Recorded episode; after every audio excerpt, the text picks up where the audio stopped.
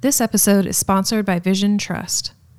Vision Trust is an organization that provides essential support in the areas of health, education, and spiritual development to children and adolescents living in poverty around the world. Vision Trust is brimming with female role models who are investing in the next generation of women. Their love is defiant, it stands strong against all odds, and yours can too. Join us in raising up confident young women that embrace their God given talents to create a better future for us all. Learn more at visiontrust.org slash 4word.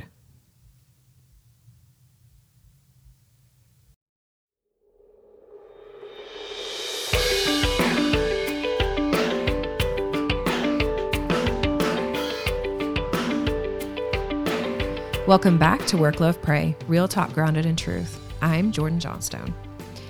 Well, whether you're ready or not, it is December.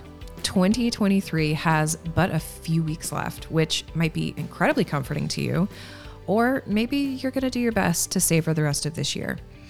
I know for me, when Thanksgiving dinner is all cleaned up and we all take that big, deep breath, it is officially Christmas time.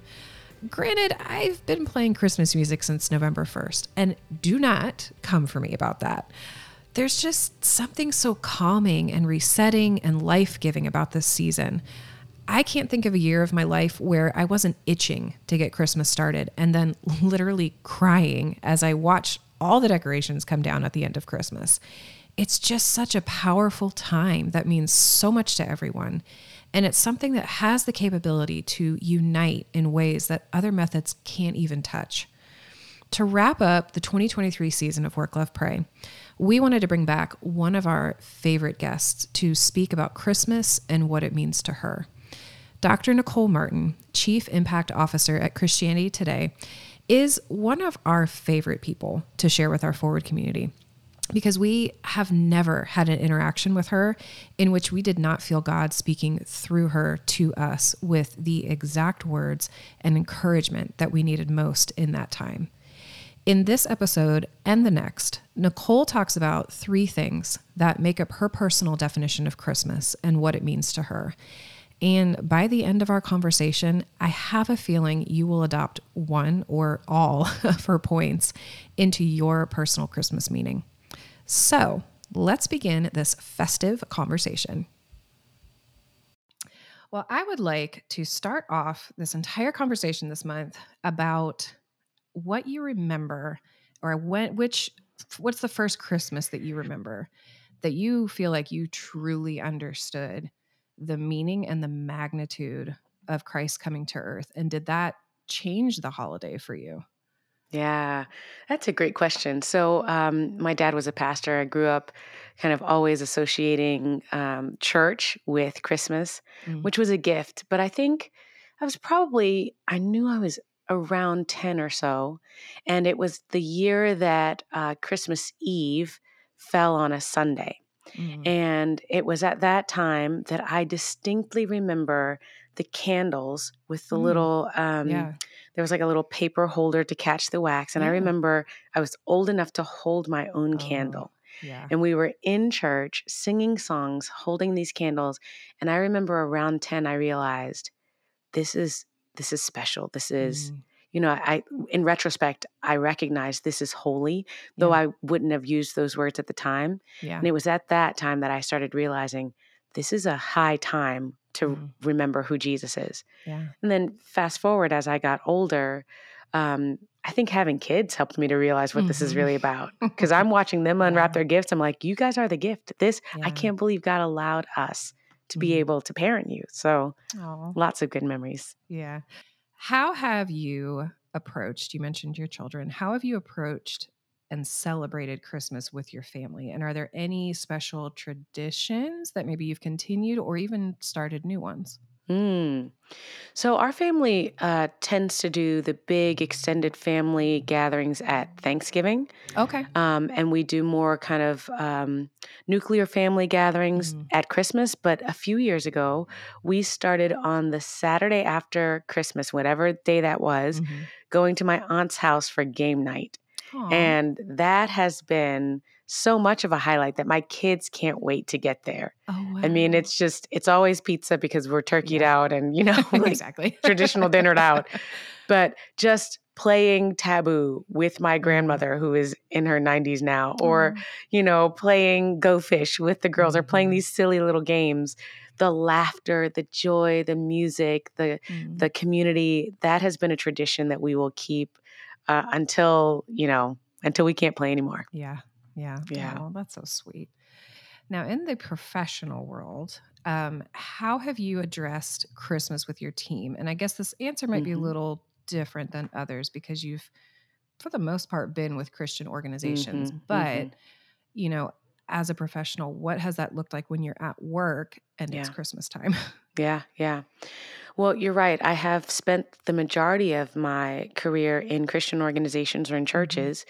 And in those contexts, when you're constantly engaged in the planning and the preparation and the making sure that everybody else has a space to worship God, it is so easy to forget to have that space yourself Hmm. because you're doing for others and you forget to do for yourself. It's like it is too easy to get in the doing for God act Yeah. that you forget to be with God. So I Mm. have found for my teams around Christmas time to be able to give them time off, time with family, and Mm. permission to really be off is the best thing I can do. In the church, it's hard because in my context, we have new, we have Christmas Eve, we have Christmas, and then we Mhm. have New Year's Eve, Mm. and that's a high holy time of worship. So most of the time, they would have to be on for seven days straight. So Mhm. I always found ways to say, listen, between Thanksgiving and Christmas, take a week. Or in that break between Christmas and New Year's, take time off to be with family. Mhm. And emphasizing to be with family also helped the morale. Like, oh Yeah. right, I'm I'm a human being and not just a human doing. so that's been a way to celebrate God's gift to us means we get to be with him. Yeah. What are some unique opportunities that you've had as just a Christian around Mm. Christmas time to impact those around you? Ooh, that's a good question. Unique opportunities. Hmm. Well, I think um, one thing that I have really appreciated around Christmas time is getting into liturgical practices. I'm from Mm. more of a, a non-denominational slash Baptist slash charismatic background, and yeah. you know, like the idea of a call and response prayer is not very common. Mhm. But Christmas does allow us to really get into liturgy. That's one thing that mm-hmm. that just the reading through of the prayers. And I'll never forget there was a moment um, I was in seminary and I was at a Methodist church at the time, and the minister of music did a whole seminar on Christmas music and mm. how there's the edge of lament that most of the mm-hmm. Christmas music, worship music, is played in minors because there's a sense of anticipation and longing and sorrow and you know a bit of mourning as opposed to deck the halls Yeah. so i have that has become a really important part to me how do i engage in music and Mm. in liturgy that helps me and those around me draw closer to christ and out of that comes the other things like serving a christian uh, a christmas meal at a homeless shelter Mm. out of that comes um, clothing drives and um, blessing children at Christmas.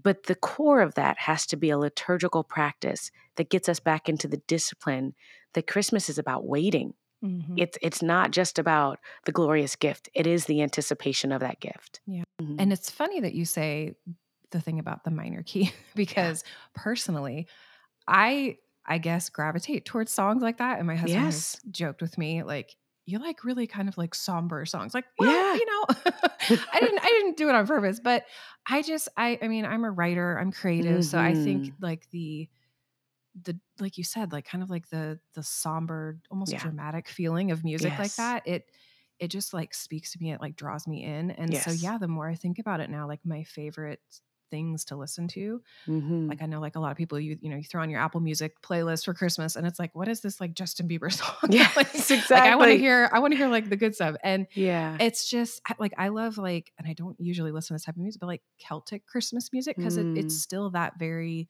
traditional, I guess, Christmas Mhm. music sound. hmm But yeah, it, it is Yeah. kind of a it's a mood setting, and it, Mhm. and you know music does that for a lot of different things. But yeah, that that is very interesting to think about that. Mhm, Like, yeah, the mhm. A traditional historical, you know, Christmas Yes. songs that you think of, they are kind of like not super upbeat, Mhm. which, you know, I mean, they don't have to be. I No. mean, Christmas Christmas is a season of joy and peace and all that, but it is, you know, kind of somber that the fact that Yes. we needed Christ to come is because we were in, you know, sin. and Absolutely. So it is something that is a little somber to think about. Absolutely. Yeah. hmm Yeah. Well, as we prepared for our recording today, I asked for you to just share some thoughts on what Christmas means to you. And you did not fail me. you sent over three just fantastic points that we're going to start discussing today, and then we'll finish Yeah. it in the next episode. And the first piece of what Christmas means to you, you said, is presence. So, can Mhm. you talk us through that a little bit? Yes, and that is presence CE, not presence TS. yeah, so um I think one of the not one of, but there are this is the distinctive of our Christian faith. It is not just that uh, Christ died for us. That is the core of our faith. But the lead up to his death and his resurrection is the fact that he was born among us. The idea of Emmanuel, God with us, is the one central thing that carries us through our most difficult and darkest hours. Mhm. So, Christmas to me does mean uh, resting in, acknowledging, and studying the presence of God, the nearness of God, the proximity of God. And this is a distinctive New Testament feature as well, because in the Old Testament, um, you know, God is distant. They have to cover their faces in order to seek God. Uh, Moses is reminded in Exodus, no man can see God and live.